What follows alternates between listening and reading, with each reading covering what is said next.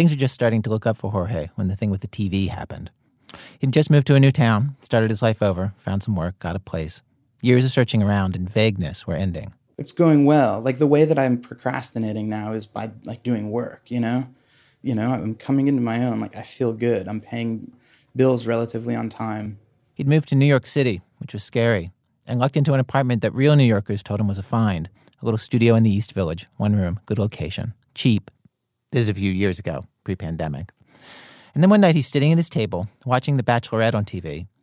And it's the episode where The Bachelorette has whittled it down to four guys that she's going to pick one from eventually. And she's in New York City visiting one of the potentials. And you know, so he goes out to dinner with his with his family, and they're you know they eat, and you know they've got the shifty eyed sister, and you know like ev- everybody's family acts the exact same way, you know. Right. And then and then they get in the limousine, and they they decide to go back to his apartment. Now like now I'm now I'm on I'm on the edge of my seat. Because you know I just moved I, moved to New York like it's an enormous city. And I, I would be so excited if I could recognize a street. I would be so excited. It would just make me so happy. And so I'm totally I'm totally excited. So they, they get out of the limo and and he hugs her in the street and they pan and they show a building. They show an awning and it's my awning It's your building. it's my building. It's the awning to my building. It says the address, it says the street. It's, you know, it's possibly the only place in New York I actually know. you know what I mean? and then they and then he opens the door and she comes in and it's my lobby, you know? There's my lobby. There's the row of mailboxes, you know? And I'm I'm just like I'm I'm out of my chair and I'm I can't talk. I'm like you know, like pointing at the TV. Like, and you know? if it were me, I would think, like, are, are they here right now? Like, in the building? you you're too smart i mean i was i you know i was i couldn't think i was just like you know it was you know what i mean i was just like it was you know it was, i was just flabbergasted it just couldn't be happening you know He watches them take the elevator up to the fourth floor. Jorge lives on the fifth. They walk down the hall to a door. And then Jorge realizes something else.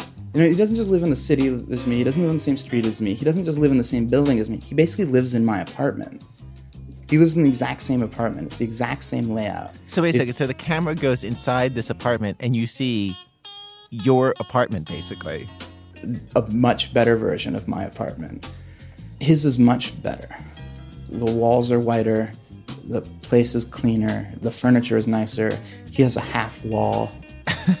like he's got a half wall. A half wall with them brick b- glass It's, it's, it's blocks. like it's like drywall, you know, but it, but it, it seems like it has like some sort of like countertop kind of thing on it.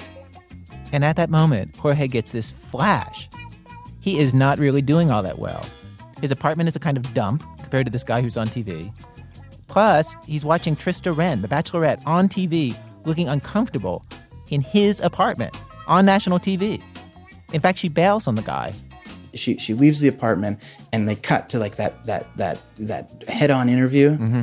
you know, and she's just looking into the camera and she says, "I've I've dated guys with with really bad apartments before. I I can't judge him on that. I, I have to I have to find out why why he feels like he can live in an apartment like this. She ditched him because of the apartment? Yeah, yeah, Wait, he lost out on the Bachelorette because of the apartment? oh yeah, And it was your apartment? but better."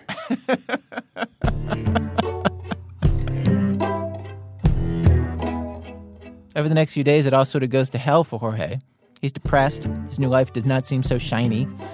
His New York friends console him. Look, they say, the Bachelorette had never seen a New York apartment before. She does not know how people here live. This means nothing. Which helps him for a while until one day, Jorge picks up the New York Post, and right there is an article about his neighbor, Todtman, the guy from the Bachelorette, getting busted for cocaine. Third paragraph.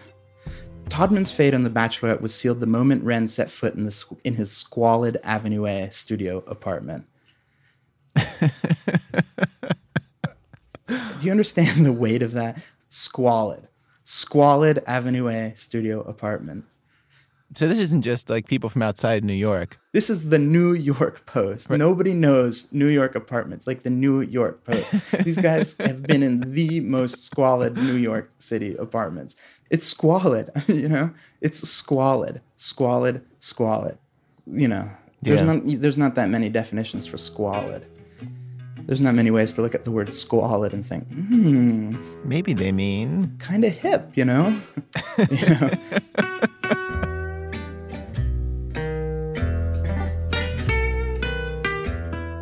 Somehow, without ever meaning to, Jorge had the experience that a person would have if he actually went on to one of the reality shows and then got booted off the show.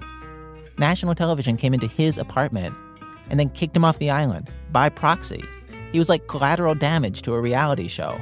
you know, I, I never, I didn't want to be, I didn't want America to judge judge me and tell me my apartment sucked. You know, I didn't want, I didn't want that. But at that moment when I was, you know, when when they came into my building and they they opened that door and it was my apartment, I thought I was, you know, I thought that I was hot. I thought that it was, you know, Yeah.